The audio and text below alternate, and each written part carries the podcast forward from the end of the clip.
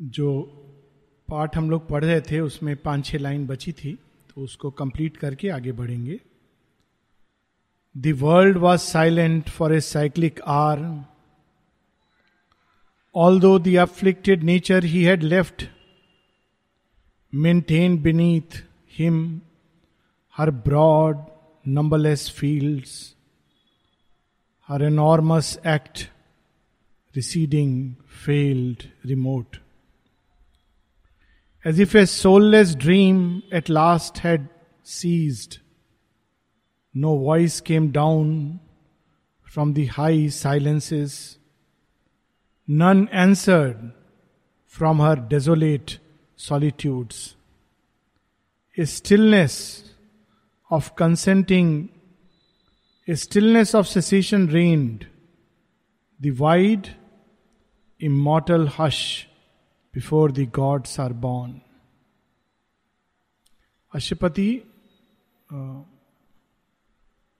चेतना की उस अवस्था में प्रवेश कर गए हैं, जो सृष्टि के प्रारंभ की अवस्था है सारी सृष्टि सुप्रमेंटल सत्य से निकलती है और उस अवस्था में वो जाकर के और उस अवस्था में प्रवेश करने के लिए एक ही रिक्वायरमेंट है बहुत बड़ी रिक्वायरमेंट है, पूरी प्रकृति का स्टिल होना। ना केवल शांत, किंतु कोई भी स्पंदन नहीं हो।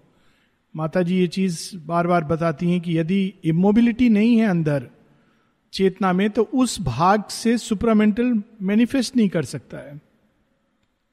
जिस हिस्से में इमोबिलिटी होती है स्टिलनेस होती है, वो भाग से सुपर माइंड स्वयं को अभिव्यक्त कर सकता है। लेकिन यदि थोड़ा सा भी विक्षोभ है, थोड़ी सी भी कंपन है, थोड़ी सी भी उसमें हरकत है तो सुपर माइंड मैनिफेस्ट नहीं कर पाएगा।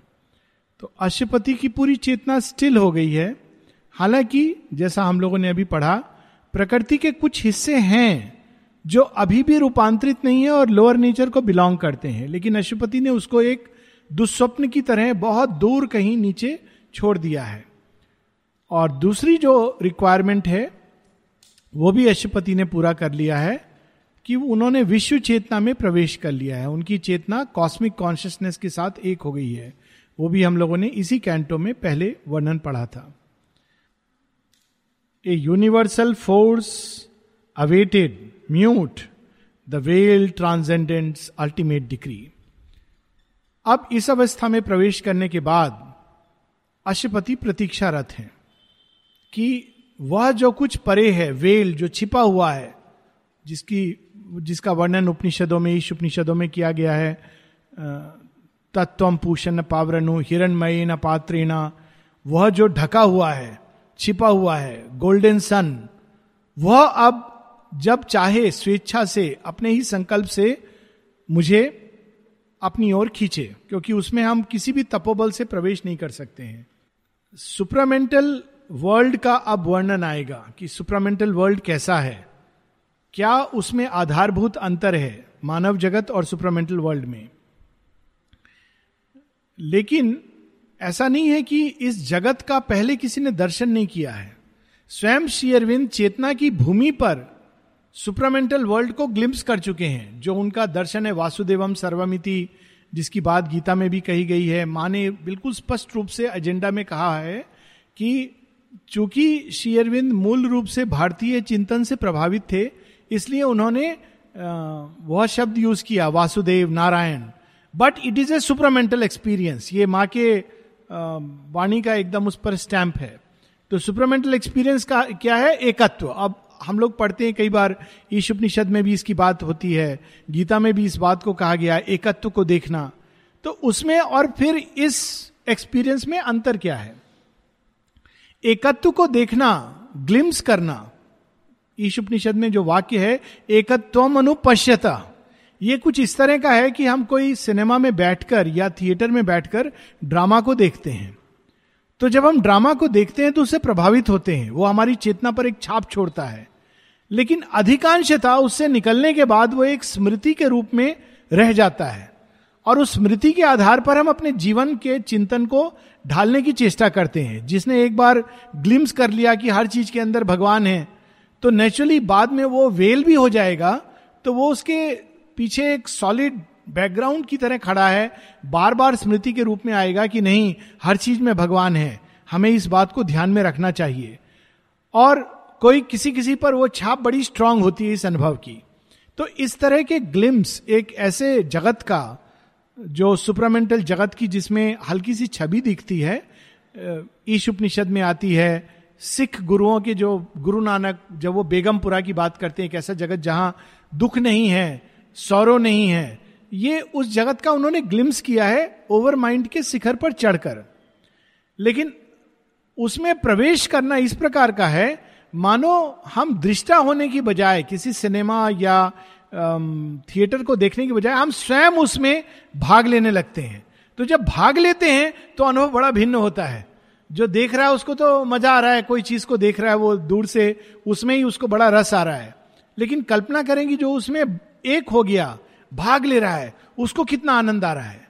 तो ये एक मूलभूत डिफरेंस है, क्योंकि कई बार लोग कहते हैं हाँ इस तरह की चीज़ तो एकत्व की बात तो पहले भी कुछ ऋषियों ने कही है, निश्चित रूप से उन्होंने ग्लिम्स किया है। लेकिन उसमें प्रवेश शेयरविंद कहते हैं, ऋग्वेद के ऋषियों ने सुपर माइंड का, को देखा था। जैसे यहाँ से हम देखते हैं सूर्य को, और उसका ताप बड़ा अच्छा लगता है। और कितने खुश होते हैं सूर्य को देखकर। ना कल्पना करें कि हमें सूर्य में प्रवेश करना हो। तो ये दो बिल्कुल भिन्न चीज़ें हैं।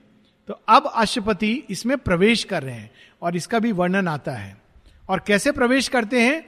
वो स्टिलनेस के साथ प्रतीक्षारत हैं, और अचानक वह भूमि उनको अपने अंदर खींच लेती है, क्योंकि उसमें कोई बिना उसके प्रवेश नहीं कर सकता है, वो जल जाएगा, भस्म हो जाएगा। Then suddenly there came a downward look as if a sea exploring its own depth ये विचित्र शब्द है डाउनवर्ड लुक अपवर्ड लुक की जगह अब बिल्कुल वो दूसरे हेमिस्फियर में जा रहे हैं, जैसे एक अपरार्ध और परार्ध। लोअर हेमिस्फियर के शीर्ष पर चले गए। जब लोअर हेमिस्फियर के हम सीट्स पर जाते हैं तो अपर हेमिस्फियर जो परार्ध है, उसकी सतह पर रहते हैं। शेयरबिंद एक जगह लिखते हैं कि दस वर्षों की तपस्या के बाद, अब मैं सुपर माइंड के पहले कुछ लेयर्स में प्रवेश कर रहा हूँ। 1920 का उनका एक पत्र है, बारिंदा को। तो उनसे पूछा जाता है, ये आप क्या कह रहे हैं? आप अभी एंटर कर रहे हैं, पर आपने सुपर माइंड के बारे में पहले से लिख दिया। ऐसा कैसे संभव है? तो शेयरविंद बड़े सुंदर ढंग से एक्सप्लेन करते हैं। गुड लॉर्ड क्या कोई प्रवेश करने के पहले किसी चीज़ के बारे में जान नहीं सकता? देख नहीं सकता? तो उन्होंने उस चीज़ को देखा तो बहुत पहले था। जब वो जेल में थे, तभी उन्होंने सुपरामेंटल चेतना का दर्शन कर लिया था। लेकिन पूर्ण रूप से जो उसमें प्रवेश करके जो उसमें उसका प्रभाव क्या होता है, उसकी शक्ति कैसी है, रूपांतरण कैसा होता है, ये वो अब एक्सपीरियंस कर रहे हैं। तो वो धीरे धीरे उसकी गहराइयों में खिंचते चले जा रहे हैं as if a sea exploring its own depth और वहाँ क्या पाते हैं? A living oneness wide and at its core ये एक मूलभूत अंतर है। यह जगत जिसमें, जिसको लोअर हेमिस्फियर कहा गया अपरार्थ कहा गया निम्न चेतना कहा गया। या अगर प्रैक्टिकल टर्म्स में कहें जो हम लोगों की चेतना है, वो ईगो और अज्ञान इस पर बेस्ड है। इसको चलाने वाली शक्ति डिज़ायर है। और इसमें हमारे सारे कर्म अनेकत्व के भाव से प्रकट होते हैं। मैं, मेरा अपना मेरा अपना किस आधार पर, जिनसे ईगो से हमारे संबंध जुड़े, वो मेरे अपने हैं। उसमें भी अगर कोई अगेंस्ट कुछ कह दे तो वो दूसरा हो जाता है, पराया हो जाता है, शत्रु हो जाता है। सारा जीवन हमारा इस मोल्ड पर चलता है। ये एक बेसिक यहाँ का प्लान है। शरीर भी हमारा इसी मोल्ड पर गढ़ा हुआ है। और उस जगत में सुपरामेंटल वर्ल्ड में, जो आधार है, वो वन्य से एकत्व है। This is the main difference अब वो एकत्व क्या है? ये शेयरविंद आगे चलकर हम लोगों को प्रकट करेंगे। A living oneness wide and at its core and joined him to unnumbered multitudes अब ये कैसे होता है कि अभी कल्पना करें उस क्षण की, जब कहा जाता है कि इसके पहले की सृष्टि प्रकट हुई भौतिक साइंटिस्ट बताते हैं और उसका अपना एक सत्य है। तो पूरी ऊर्जा घनीभूत होकर एक इंफिनिटेसिमल पॉइंट के रूप में विद्यमान थी। उसको हम ये भी नहीं कह सकते पॉइंट क्योंकि वो एक इंफिनिटेसिमल छोटे से भी छोटा पॉइंट लेकिन उसमें सारी ऊर्जा घनीभूत थी। सारे विश्व में जो हम अभी जो एनर्जी देखते हैं, उसमें वो केंद्रित थी। और वो जब विस्फोट करती है तो वही ऊर्जा हर चीज़ में फैल जाती है। और अगर ह्यूमन एक्सपीरियंस में ले तो एक वृक्ष में, वृक्ष की ऊर्जा अनेकों अनेकों बीज बनकर ज़मीन में चली आती है, या माता पिता की ऊर्जा अनेकों अनेकों बच्चों में चली आती है। तो अब जो अशुपति एक्सपीरियंस कर रहे हैं वो कुछ इस तरह का एक्सपीरियंस कर जब इस तरफ़ है तो वो देखते हैं, ये पिता है, ये भाई है, ये बहन है। अब अगर माता पिता से पूछोगे तो जो सच्चे माता पिता अब माने माता पिता भी बहुत कैटेगरी के होते हैं तो कहेंगे, मेरा तो ये भी संतान है, मेरा तो ये भी संतान है। मैं क्या बोलूँ, मेरा बायां हाथ ज़्यादा प्रिय है, या दाहिना हाथ ज़्यादा प्रिय है? दोनों ही मेरे हाथ हैं। क्योंकि हृदय तो मेरा एक है, उसी से रक्त इसमें भी जाता है, उसी से रक्त इसमें भी जाता है। इस एक्सपीरियंस को शेयरविंद बता रहे हैं a living oneness wide and at its core जैसे हृदय का रक्त वाइड होता हुआ पाँव के अंतिम अंगूठे के शिरे तक पहुँचता है और सिर की धमनियों को भी वही ऊर्जा देता है। उसी प्रकार से वह अनुभव करते हैं कि वे ही अनेकों अनेकों रूप बन गए हैं। A living oneness wide and at its core and joined him to unnumbered multitudes और इस प्रकार से वो हर चीज़ से जुड़ जाते हैं। अभी हम लोग कैसे जुड़ते हैं? ये मेरा खून है, वो दूसरे का खून है। अभी विज्ञान ने यह भी प्रूव कर दिया नहीं, केवल चार तरह के खून होते हैं। सो वो पिक्चर आती ना, कोई खून अंतर है। लेकिन अब कल्पना करें, अगर हम हर व्यक्ति के अंदर अनुभव करें कि ये मेरा ही खून है। जैसे माता पिता कहते हैं, ये मेरा खून है बच्चे के लिए। जीन्स है। अब अगर अनुभव करें कि हर चीज़ में मेरा ही खून है तो उस तरह का अनुभव है ये। Living oneness wide and at its core and joined him to unnumbered multitudes अभी हम इस चीज़ को आर्टिफिशियल ढंग से करते हैं। और फिर क्या अनुभव करते हैं? A bliss a light a power a flame white love caught all into a sole immense embrace फिर अचानक हर चीज़ को वो उस एकत्व से धारण करते हैं। और उस एकत्व में की क्या क्वालिटीज हैं, क्या गुण है उसके? अनेकत्व के गुण हम लोग जानते हैं। अनेकत्व में सुख, दुख अच्छा बुरा, शांति, क्लेश, ये हम लोग का साधारण जीवन। एकत्व का अनुभव, ब्लिस, हर चीज़ आनंद है वहाँ। A bliss, a light, a power, a flame white love. ये चार महाशक्तियाँ या चार प्रमुख क्वालिटीज गुण जो उसके अंदर विद्यमान है वो हर चीज़ को अपनी ऊर्जा में समेट लेता है। Existence found its truth on oneness breast and each became the self and space of all यही चीज़ माता जी ने एक छोटे रूप में यहाँ पर क्रिएट करने की चेष्टा की। माता जी इसको लिखती है ना ए ड्रीम अब अगर हम एक ड्रीम पढ़ें और फिर इन लाइंस को पढ़ें तो हम देखेंगे एग्जैक्टली exactly यही चीज़ है जो माता जी ड्रीम स्वप्न। क्या ड्रीम है? सब चीज़ सबके लिए है। हम ये नहीं कह सकते कि जिम्नेजियम तो केवल हमारे लिए है। दूसरा व्यक्ति नहीं जाएगा। मैं आठ घंटा काम करता हूँ, वो एक घंटा काम करता है उसके लिए नहीं है। सबके लिए है। अभी तो फिर भी दीवारें हो गई हैं। आप पढ़ेंगे, उन्नीस सौ उनचास का मैं एक एक्सपीरियंस पढ़ रहा था। बाहर से कोई आया है विजिटर डिवोटी है। उसने मार्चिंग में ज्वाइन किया था। 24 अप्रैल के मार्चिंग में जो शेयरविंद के सामने हुआ था। बाहर से लोग आते थे और ग्रुप ज्वाइन करते थे, तीन महीने के लिए और चले जाते थे। कल्पना कर सकते हैं हम? और अब तो हम लोग, खैर, मनुष्य मनुष्य की जो नॉर्मल गति है वो आ गई है। ये दीवार, वो दीवार। परंतु माने एक ऐसा जगत, ड्रीम, हर चीज़ हर किसी के लिए है। आप ये नहीं कह सकते, मैं ज़्यादा कंट्रीब्यूट कर रहा हूँ तो मैं ज़्यादा लाभ उठाऊँगा। बाहर के जगत में ये है, आप ज़्यादा कमा रहे, आप ज़्यादा एंजॉय करिए। या कोई व्यक्ति कॉरपोरेट सेक्टर में ज़्यादा मेहनत कर रहा है, उसको ज़्यादा प्रमोशन मिलेगा, तनख्वाह मिलेगी। आप यहाँ ये नहीं कह सकते कि अच्छा आप दिखाइए चीट कितना घंटा, आठ घंटा काम, आपको हम दो ब्रेड एक्स्ट्रा देंगे। उल्टा होता है कई बार। लेकिन मूल चीज़ है कि यह भेद नहीं है उस जगत में। Each became the self and space of all हर कोई, हर किसी के साथ एक था।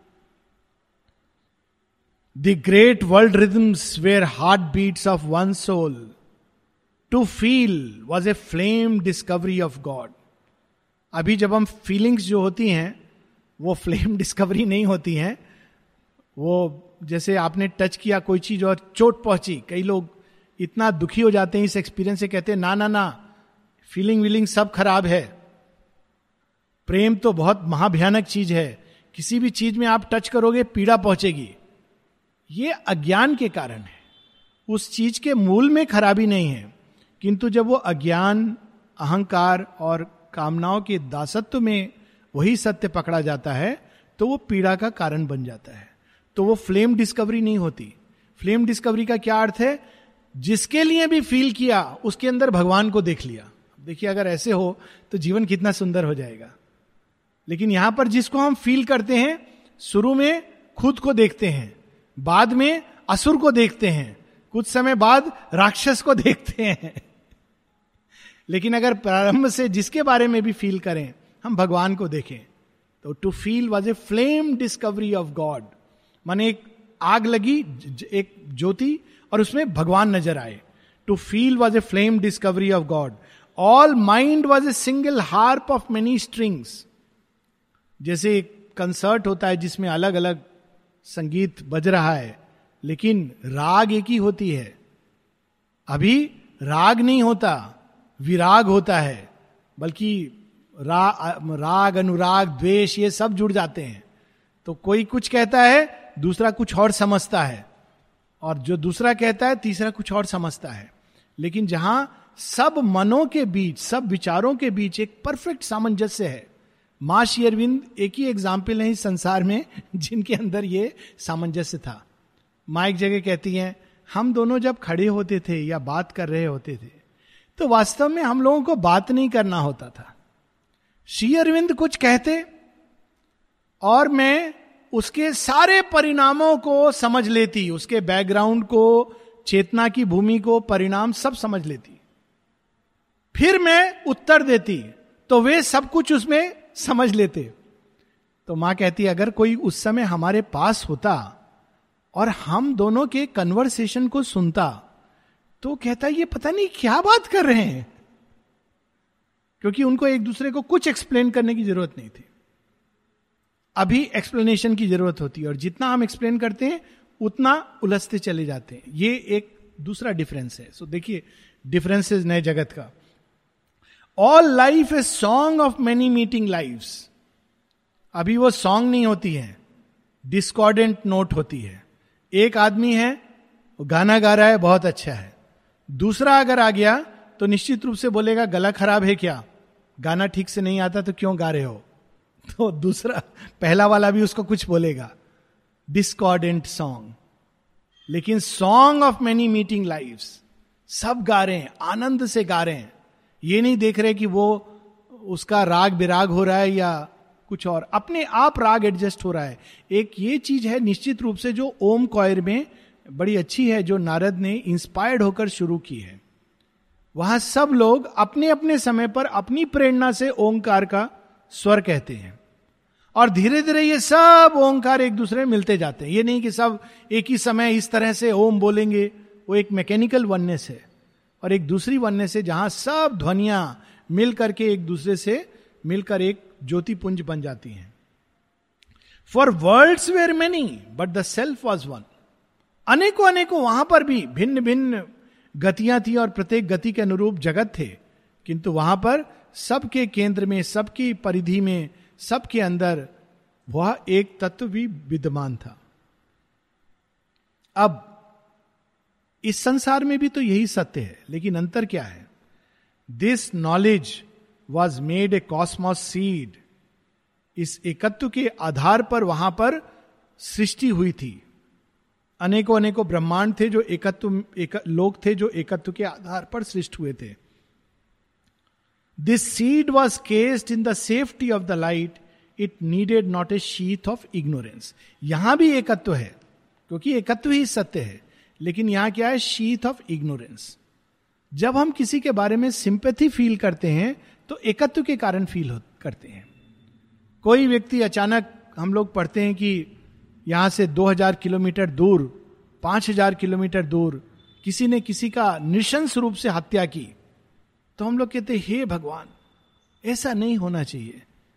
हम लोग अफेक्टेड नहीं है बाहर से। हमारे जीवन में कोई खतरा नहीं है।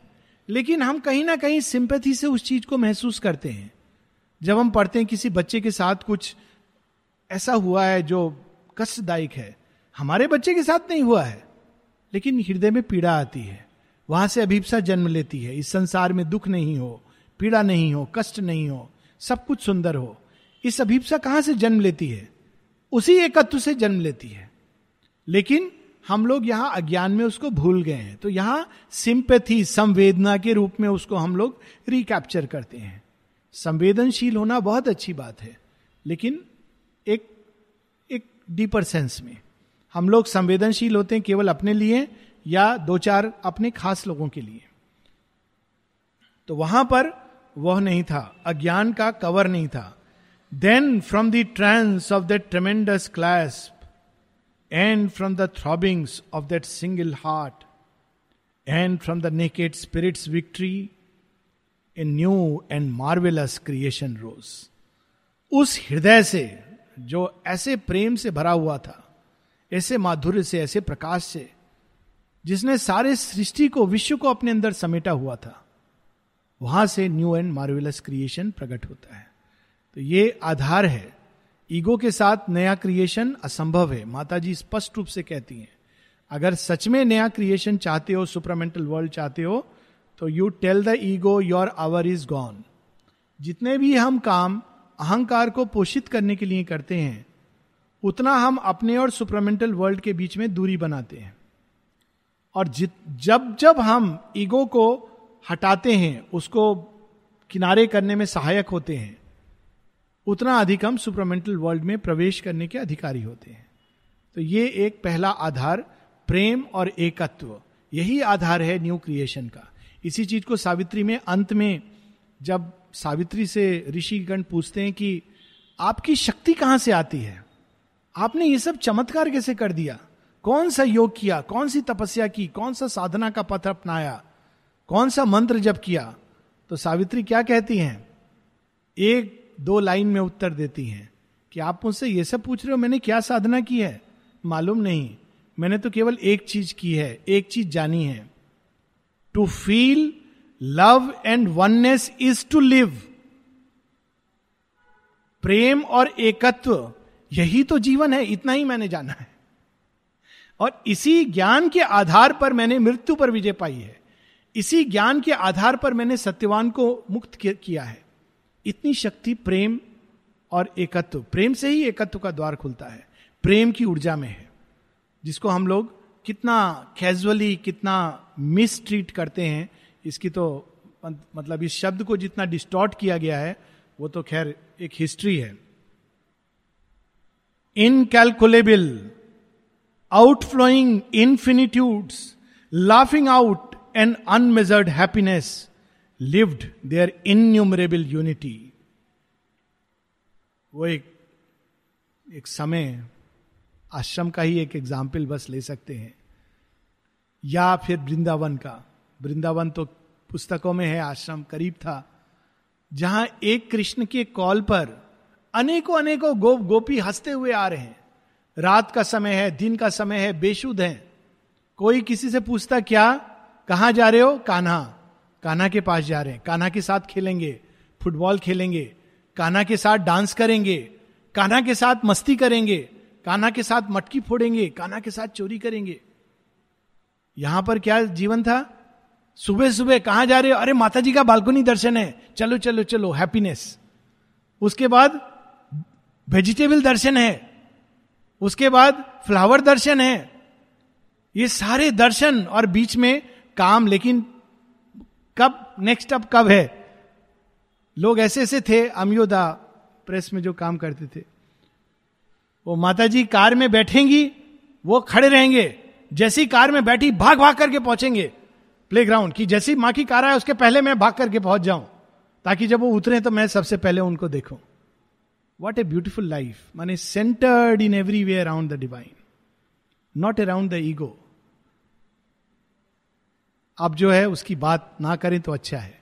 पर that is the new creation happiness सबके मुख पर आनंद है। किसी ने कुछ बोला? कोई बात नहीं। माता जी को एक चिट्ठी लिख दी। माँ, मुझे इसने इंसल्ट किया। माँ ने एक जवाब दिया। It is only the ego which is insulted किसी ने कहा, तुम तो ज़ीरो हो, डफर हो, मूर्ख हो। माँ, मुझे इसने ज़ीरो कहा, डफर कहा, मूर्ख कहा।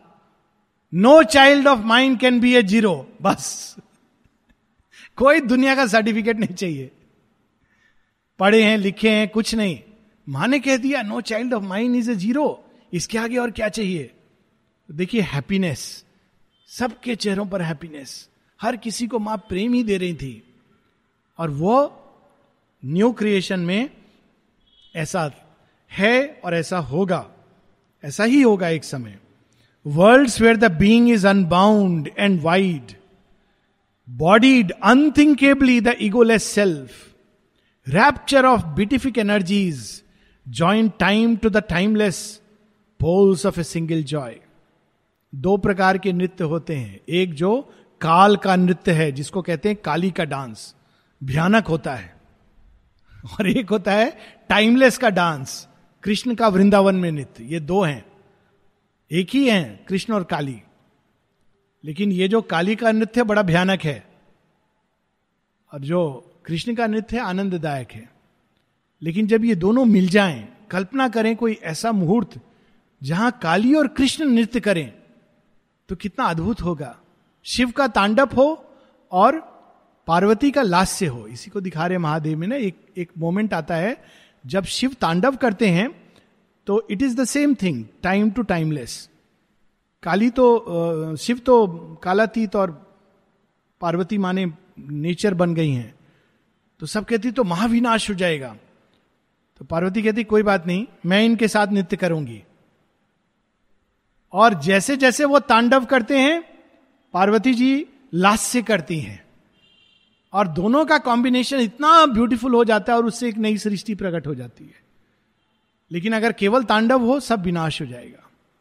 तो काल में जो हमारी गति है, अगर वो कालातीत से जुड़ जाए, हमारा सीमित संकल्प, भगवान के संकल्प से जुड़ जाए तो कितना सुंदर हो, कितना अद्भुत हो। White vast where seen where all is wrapped in all there were no contraries no sundered part again ashram के कंटेक्स्ट में बड़ा इजी है समझना। वाइट वास्ट वेयर सीन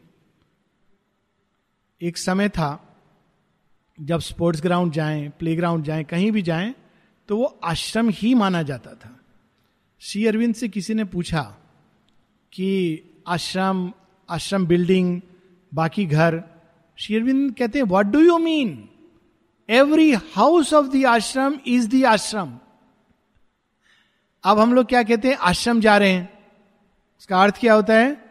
जिस बिल्डिंग के अंदर समाधि है और माँ श्री अरविंद के कक्ष है। बाकी जगह क्या है? डिपार्टमेंट हैं, साधक के घर हैं, प्लेग्राउंड है, इत्यादि इत्यादि। परंतु वास्तव में यह सत्य नहीं है। सब आश्रम है। हर वो घर जो आश्रम का है, जहाँ माँ गई है, वो आश्रम है। और एक समय आएगा जब पूरी संसार में हम भगवान का आश्रम देख सकेंगे।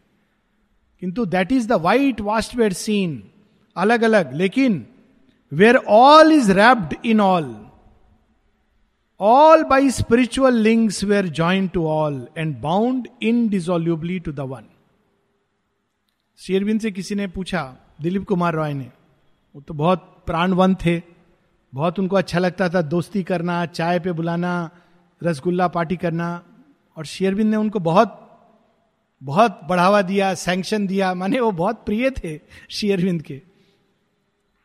तो कुछ लोग प्रश्न करते थे, ये करते थे, कहते, नहीं नहीं, दिलीप, तुम गलत कर रहे हो, यहाँ पर आश्रम में ये सब अलाउड नहीं है। तो दिलीप ने शेयरविंद को चिट्ठी लिखी। सुना है, आपके यहाँ दोस्ती वगैरह को एनकरेज नहीं करते हैं? आप तो ऐसे कह रहे हो, मानो साधक को साधक से वो शब्द यूज़ किया लॉगर हेड्स कटा कटा रहना चाहिए। तो शेयरविंद कहते हैं, किसने तुम्हें ऐसा कहा? आगे लिखते हैं दोस्ती, प्रेम, मैत्री, यह तो दिव्यता के लक्षण हैं। यदि हम यदा कदा इसको डिस्करेज करते हैं तो वह इसलिए क्योंकि इसको जब हम अहंकार और कामनाओं के आधार पर रखते हैं तो ये दुख देती हैं, कष्ट देती हैं, अपने सौंदर्य से विकृत होकर ये खराब हो जाती हैं। चूँकि हम इन चीज़ों को सेक्रेट समझते हैं, विशिष्ट समझते हैं, पवित्र समझते हैं, इसलिए हम ये नहीं चाहते कि वो बार बार टूटे, बिखरे, इससे पीड़ा पहुँचे, कष्ट हो, मलिन हो। माने उनका कारण कितना भिन्न है। हम लोग इसको कैसे समझते हैं? और शेयरविंद ने तो फिर दिलीप कुमार कहते अच्छा अच्छा फिर ठीक है। कहते ये तुम्हें किसने कहा? यह अर्थ नहीं है, लेकिन जब हम प्राण के आधार पर तो यहाँ पर लिंक क्या था सबके साथ? Spiritual link. जाति का आधार नहीं था। स्टेट का आधार नहीं था। बड़े छोटे का आधार नहीं था कि डॉक्टर डॉक्टर से दोस्ती करेगा। अंग्रेज़ी जानने वाला अंग्रेज़, अंग्रेज़ी से दोस्ती करेगा। उड़िया वाला खाली उड़िया लोग के साथ दोस्त रहेगा। ये आधार जो है, ये गलत है, ये मिथ्या आधार है। सत्य का आधार क्या है? स्पिरिचुअल लिंक्स हम सब माँ के संतान है, कितनी सुंदर आधार है। और क्या चाहिए इससे आगे? उसमें ना छोटा होगा, ना बड़ा होगा, ना सब समान है। तो all were link spiritually each was unique but to call life as is own इसका अर्थ ये नहीं सब एक जैसे थे शेरविन से किसी ने कहा ओ सुपरामेंटल वर्ल्ड एकत्व पर है तो बोरिंग होगा लोग एकत्व से समझते हैं एक रस शेरविन ने कहा किसने कहा जितने रस मन ने प्रकट किए इससे कहीं अधिक सुपर माइंड प्रकट करेगा वो तो अनंत रस है मन तो केवल नौ रस दसवें रस पर वो कहता है अद्भुत और सुपर माइंड तो अनंत रस अनंत विधाएँ इसमें से पैदा होंगी किंतु हर कोई हर किसी के लिए। ये नहीं कि केवल मेरे लिए, मेरे खास लोगों के लिए, जो मुझे पैसे देते हैं उनके लिए, ये आधार नहीं है। तो हर व्यक्ति अपनी क्षमता को लाएगा सबके लिए। डाइनिंग रूम में कुकिंग होती है, कुछ लोगों के लिए नहीं होती है, सबके लिए होती है। ये प्रश्न नहीं उठता है कि कौन है, आने वाला पाप, पापी है, पुण्यात्मा है, ये नहीं होता है। डॉक्टर एक चिकित्सा करता है, ये सोच के नहीं अच्छा अच्छा ये ये तो मेरा पेशेंट है, खास पेशेंट है, ये वीआईपी है। ये नहीं सोचता है। सब लोगों को समान रूप से और क्योंकि उसका, उसकी ये सेवा है, उस व्यक्ति की सेवा नहीं है, माँ की सेवा है। शेयरविंद से किसी ने एक बार ये पूछा था कि मैं तो यहाँ साधना करने के लिए आया हूँ, साधकों की सेवा करने नहीं। देखिए, मन कितना विकृत हो सकता है। तो उसको लगा कि किसी के अगर हम घर जा रहे हैं, देख रहे हैं, ये सब साधकों की सेवा है। मैं तो भगवान की सेवा करने आया हूँ। तो शिवरविंद कहते हैं व्हाट नॉनसेंस कैसी मूर्खता वाली बात कर रहे हो? इस हिसाब से तो डाइनिंग रूम कल बंद हो जाएगा, क्योंकि वो किसके लिए कुक कर रहे हैं? मेरे और माँ के लिए नहीं, सब साधकों के लिए कर रहे हैं। मेडिकल डिपार्टमेंट बंद हो जाएगा। और मैं स्वयं जो चिट्ठियाँ लिखता हूँ साधकों को, मुझे बंद कर देना पड़ेगा, क्योंकि मैं भी तो साधकों को लिख रहा हूँ तो साधकों की सेवा कर रहा हूँ। तो भगवान की सेवा क्या है? ये तो एक भाव है कि सबके अंदर भगवान है। तो ये भाव वहाँ पर केवल भाव नहीं था। यहाँ तो आर्टिफिशियली प्रयास से इस भाव को लाना पड़ता है। वहाँ ये एक स्वयं प्रमाण, स्वयं सिद्ध एक सत्य था। तो हर व्यक्ति यूनिक था, लेकिन सबको वो अपने अंदर समेटे हुए था। And following out these tones of the infinite recognise in himself the universe a splendid centre of infinities world push to its zenith's height its last expanse हम में से हर कोई भगवान का एक अंश है और हर कोई अपने एब्सोल्यूट को प्राप्त कर सकता है। लेकिन ये एब्सोल्यूट को प्राप्त करने का ये अर्थ ये नहीं कि दूसरों को वो समझेगा, ओह, ये, मैं महान। ये भाव मतलब कीचड़ में धसा हुआ है। जितना व्यक्ति ऊपर उठता है, उतना विनम्र बनता जाता है। क्योंकि वो देखता है कि जैसे वह एक अनंत का एक सेंटर है, हर कोई अनंत का एक सेंटर है तो फिर उसमें आनंदित होता है लिफ्टेड टू इट जेनिथ और उसको अपनी उच्चतम सीमा तक वहाँ पर उठा लिया गया था। Felt the divinity of its own self bliss repeated in its numberless other self ये अनुभव कभी कभी होता है, बड़ा इंटरेस्टिंग मानव जीवन में बहुत पहले का अभी मुझे अचानक एक बात याद आ रही है। जब पहले बचपन में महा सरस्वती की पूजा करता था तो वो एक ट्रेडिशनल पूजा हुई। फिर शेयरविंद का पढ़ा तो परफेक्शन इन वर्क वगैरह। तो एक बार स्कूटर मेरा खराब हुआ रास्ते में तो पास में एक मैकेनिक था, उसको मैंने स्कूटर बनाने के लिए खड़ा होकर मैं उसको देख रहा था। उसको देखते देखते अचानक मुझे सरस्वती माँ का उसमें दर्शन हुआ। जितने प्यार से वो कर रहा था, जितने परफेक्शन से, मुझे लगा ये तो पूजा कर रहा है। और कर क्या रहा था? वो कुछ नहीं, नट बोल्ट खोल रहा था, साफ़ कर रहा था, खुश खुश, इधर से उधर जा रहा था, इतना आनंदित था। मतलब लग रहा था क्या प्यार से कर रहा है। उसने जितना भी टाइम लिया, मैं भूल गया, लेकिन उस समय उस समय मेरे सामने वो वर्कर नहीं था, वो माँ सरस्वती का विग्रह था। तो जब पूरा खत्म हो गया, मैंने कुछ पूछा नहीं, कितना, क्या, बस जो भी था, जो उसने बोला टेक इट और प्रणाम करके। और लास्ट में बस बोला कि तुमने तो बड़ा अद्भुत काम किया। मालूम नहीं उसने इस बात के प्रति सचेत था कि नहीं। लेकिन ये सत्य है कि यह एक्सपीरियंस हो सकता है हमको। जब हम देखें, दूसरे, उनमें भी वही जॉय वही माँ का वर्किंग वही माँ की उपस्थिति, और उसमें बड़ा आनंद आता है। Repeated in its numberless other self it took up tirelessly into its scope person and figures of the impersonal as if prolonging in a ceaseless count, in a rapturous multiplication sum, the recurring decimals of eternity. कितनी सुंदर line है। Rapturous multiplication सम कल्पना करें एक भगवान हम लोगों के सामने आ गए। अब ये सोचें कि वो अनेकों अनेकों बनते चले गए। अब कितना आनंद आएगा।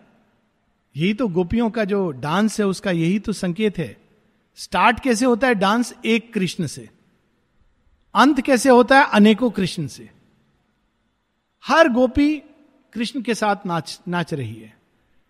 तो यह अनुभव कि माँ श्री अरविंद अनेकों अनेकों रूप में सामने हैं, आ रहे हैं, जा रहे हैं, प्रकट हो रहे हैं। तो फिर हम इस एवर चेंजिंग जगत के पीछे उस स्थायी सत्य को पकड़ लेंगे। यही तो सुपरमेंटल एक्सपीरियंस है। None was a part none lived for himself alone इस जगत की और हमारे जगत दोनों का अंतर। Each lived for God in him and God in all अभी हम लोग अपने लिए अपना फ़ायदा। मेरा क्या इसमें लाभ होगा? सबसे पहले मनुष्य यह सोचता है। और अगर कोई ऐसा नहीं सोचे तो उसको कहता है, बहुत इम्प्रैक्टिकल हो। संसार का तरीका नहीं जानते। तो बेचारा बोले कि संसार का तरीका जान जान चुके हैं, अभी हमको भगवान का तरीका सीखना है। गुरु नानक की स्टोरी है ना, कि गुरु नानक को दुकान पर छोड़ के पिताजी चले गए। बोले, थोड़ा देर संभाल लोगे? हाँ पिताजी, कोई बात नहीं। मुझे करना क्या है? भगवान है ना, सब संभाल लेंगे। तो उनको कोई आया कुछ लेने के लिए, गेहूँ या चावल। तो उनको अपना मेजर से बीस बार डालना था। तो डालते जा रहे, डालते जा रहे, वो पिताजी आए, देखिए, क्या कर रहा है ये? पूरा बोरी भर दिया उसका और वो भी बड़ा अच्छा चलो अच्छा है मुझे, बिना कुछ पैसा दिए इतना कुछ मिल रहा है।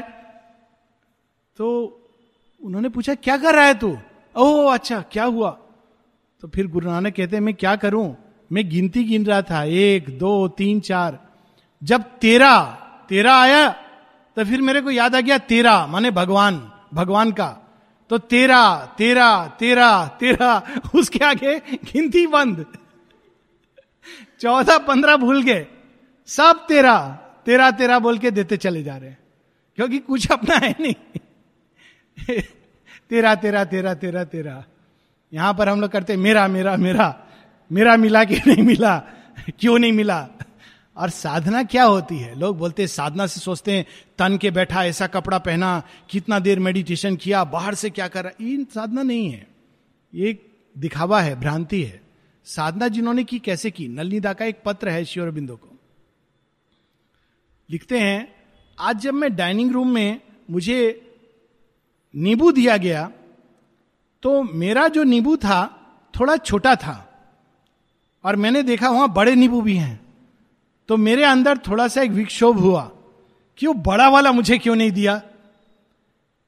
तो इस विक्षोभ से मुझे कष्ट हुआ कि मेरे अंदर ऐसा भाव क्यों आया? आप देखिए, नींबू नहीं दिया, उसका पीड़ा से ज़्यादा पीड़ा यह हो रहा है कि मैंने ऐसा भाव क्यों आया? तो शेरविंद को कहते हैं, एक कसाई का चाकू लेकर के मेरे अंदर आप ये काट के निकाल दीजिए ये भाग। With a butcher's knife. तो शेयरविंद कहते हैं, निकाल तो ठीक है, लेकिन तुम मुझे कसाई क्यों बना रहे हो? मैं यही काम एक सर्जन के नाइफ से सर्जरी करके भी निकाल सकता हूँ। ये कोई इतना बड़ा बात नहीं है कि तुम उसमें मुझे कसाई बना दो, butcher's knife. Why not a surgeon scalpel scalpel होता है जो सर्जन का काटने के लिए इस्तेमाल करते हैं। तो कहते उससे मैं निकाल दूँगा। निकालना ठीक है, ये भाव नहीं आना चाहिए। कि मुझे छोटा नींबू मिला, उसको बड़ा नींबू क्यों मिला? इसी पर आँख रहता है। दूसरा क्या कर रहा है? उसको कितना मिल रहा है? मुझे क्यों नहीं मिल रहा? मैं भी जाकर के अपना हिस्सा का बोनविटा ले लूँ। ये जो भाव है, ये जो, यही तो अज्ञान है। न्यू क्रिएशन में ये नहीं है। दूसरा आनंदित है, बहुत सुंदर बात है। उसी के आनंद से हम आनंदित हैं। तो देखिए कितना each lived for God in him and God in all not only God in him वो तो पुराना योग है। मैं अपने अंदर भगवान को खोज रहा हूँ, मुझे किसी से कोई लेना देना नहीं है। तुम अपना जानो, अपना देखो, अपने हिसाब से चलो। लेकिन जब गॉड इन ऑल तो फिर हम ये कैसे कह सकते हैं? दूसरे कौन है? वे भी तो भगवान के ही लीला है, भगवान के ही प्रकटन है। हम कैसे मुख मोड़ सकते हैं किसी को सहायता करने से? किसी भी लेवल पर। क्योंकि वे भी तो भगवान ही हैं। और ये सारा खेल उनका खेल है, उन्हीं की लीला है। तो माँ कहती है कि इस योग में इंडिविजुअल साधना और कलेक्टिव साधना एक साथ चलती है। तुम्हें अपने प्रगति के लिए तो करना ही है, समूह की प्रगति के लिए भी तुम्हें कर्म करना है। नहीं तो तुम्हारी एकांगी साधना होगी। और यह होता है कि जब हम लोग केवल अपने अपने तो फिर हम लोग कहते हैं no no don't disturb me I am leading an inner life वो इनर लाइफ धीरे धीरे इनर्ट लाइफ होती जाती है। आदमी बहुत आसानी से डिस्टर्ब हो जाता है। थोड़ा सा कोई आया डिस्टर्ब हो गया। This is the truth of this yoga दो तीन लाइन और पढ़ के हम लोग रुकेंगे। Each lived for none was a part none lived for himself alone each lived for God in him and God in all each soleness inexpressibly held the whole प्रत्येक ने अपने अंदर सबको धारण किया हुआ था। और सबने अपने अंदर उस एकत्व को धारण किया हुआ था। हम लोग यहाँ रुकेंगे माता जी के एक एक्सपीरियंस से कि हम लोगों को रास्ता जिसने दिखाया, उन्होंने क्या रास्ता दिखाया।